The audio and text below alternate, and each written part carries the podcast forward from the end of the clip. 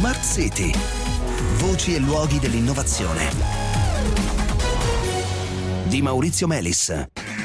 Buonasera e benvenuti a Smart City. Li hanno chiamati sferoidi, ma eh, devo dire che il nome secondo me non gli rende giustizia. In effetti sono eh, più dei mini organi cibernetici, sono costituiti, eh, pensate, da un piccolissimo dispositivo elettronico che è avvolto eh, da un intrico di cellule eh, nervose, ciò che eh, rende questi oggetti simili, diciamo così, a dei microcervelli con un cuore di silicio. Sono stati ottenuti in Italia dal gruppo Microtechnology for Neural Electronics dell'Istituto Italiano di Tecnologia che li ha descritti in un articolo pubblicato su Advanced Biosystem nel quale eh, si ipotizza anche un futuro utilizzo di questi eh, sferoidi in campo medico oppure nella neurorobotica, eh, disciplina diciamo, che studia come far dialogare fra loro sistema nervoso e circuiti elettronici.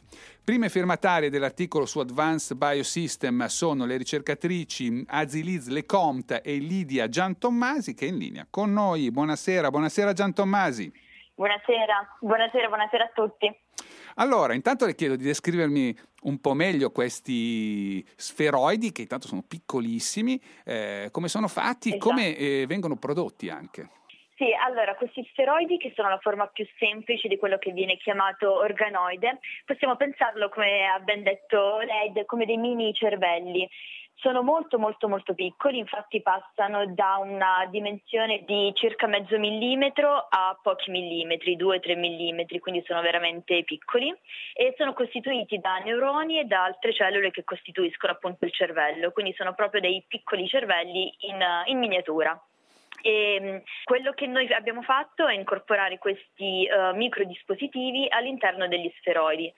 No, ce li infilate dentro dopo, tipo quando si fa il ripieno, come dire, un crafeno, no, no, gli fate crescere intorno le cellule nervose a questi... Crescono insieme, met... okay. esatto, crescono insieme. Noi mettiamo queste cellule in dei piattini che sono fatti apposta per ottenere gli steroidi e subito dopo aver inserito le cellule inseriamo il dispositivo. Col passare dei giorni le cellule crescono e man mano si aggregano, mm. quindi formano queste uh, piccole palline tridimensionali incorporando il, micro, il microdispositivo.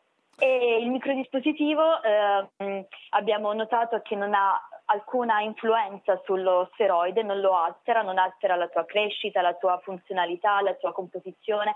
Insomma, lo steroide continua a crescere come se non sentisse Come se nulla fosse, diciamo, diciamo, così. Esatto. Però in qualche modo voi avete previsto uh, naturalmente eh, un, un, dialogo tra eh, questo chip, questo microchip eh, contenuto nel, nel cuore dello sferoide e le cellule circostanti. Esattamente, perché questo dis- dispositivo avrà una componente microelettronica, è caratterizzata da una parte microelettronica che eh, permette di monitorare vari parametri fisiologici dello, dello, steroide, che possono essere la temperatura, il pH, l'attività neuronale, mm. quindi c'è questo dialogo. I neuroni parlano praticamente e lo, il microdispositivo ascolta, registra quello Perfetto. che i neuroni dicono e in modalità wireless lo trasmettono all'esterno in pratica, quindi poi c'è una componente esterna che mm. permette di eh, acquisire i dati certo. che ci manda il microdispositivo. È una specie di microspia, mi lasci dire così, dell'attività eh, esatto, nervosa. dall'interno no? dello sferoide, sì sì, del, dell'attività, di quello che succede all'interno di queste strutture tridimensionali.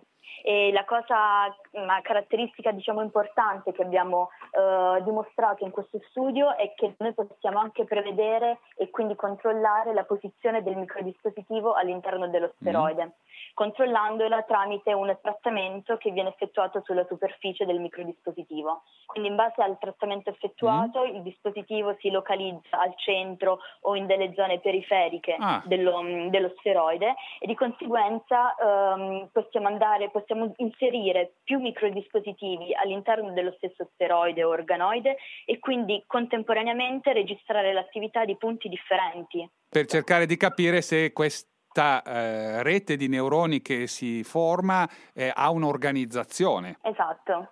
Se, se, tutte le zone si comportano alla stessa maniera o in maniera differente se c'è dialogo appunto tra le varie aree, tra le varie zone. Allora, veniamo alle applicazioni possibili che voi indicate anche sul vostro articolo. Eh, intanto c'è, c'è la possibilità di fare degli studi Esattamente, sì, proprio degli studi per capire quello che è lo sviluppo del cervello, lo sviluppo uh, di, sì, di, questi sistemi tridimensionali e poi i meccanismi, perché il, il, cervello è un organo così complesso, così complicato, intrigante, che comunque la tecnologia che attualmente è presente, i modelli presenti non permettono e non hanno ancora permesso di scoprirlo fino in fondo. Ancora, c'è ancora tanto mistero su quello che è la, la, lo sviluppo e la funzione del cervello e questi uh, dispositivi permetteranno di comprendere meglio uh, i meccanismi e tutto ciò che lo regola, insomma. State anche pensando a delle diciamo, applicazioni di carattere terapeutico, però. Sì, esattamente, perché uh, la presenza, la possibilità di avere questi modelli bioartificiali um, ci permetterà anche di poterli utilizzare come dei modelli per degli studi preclinici, quindi di ad esempio utilizzo di sostanze farmacologiche e di capire come queste possano avere un impatto sul, uh, sullo sviluppo o sulla, uh, sul trattamento di alcune malattie del, del cervello.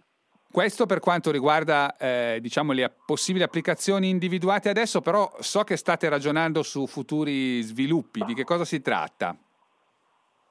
Sì, esatto. Allora, questo è un primo sviluppo appunto è la uh, comunicazione unidirezionale, quindi come ho detto prima il neurone parla e il microdispositivo ascolta e registra quello che il neurone dice e ancora un'altra applicazione futura potrebbe essere la comunicazione bidirezionale, mm. quindi oltre al dialogo dal neurone al microdispositivo, un dialogo inverso in cui il microdispositivo ha Uh, dialogare col neurone, quindi a perturbare magari la situazione, uh, l'ambiente intorno al microdispositivo per capire cosa succede a livello neuronale. Grazie allora, grazie Lidia Giantomasi e insomma buon lavoro. Grazie a lei, grazie a tutti. grazie. Bene cari ascoltatori, ci fermiamo qui, ci diamo appuntamento a domani. Buona serata.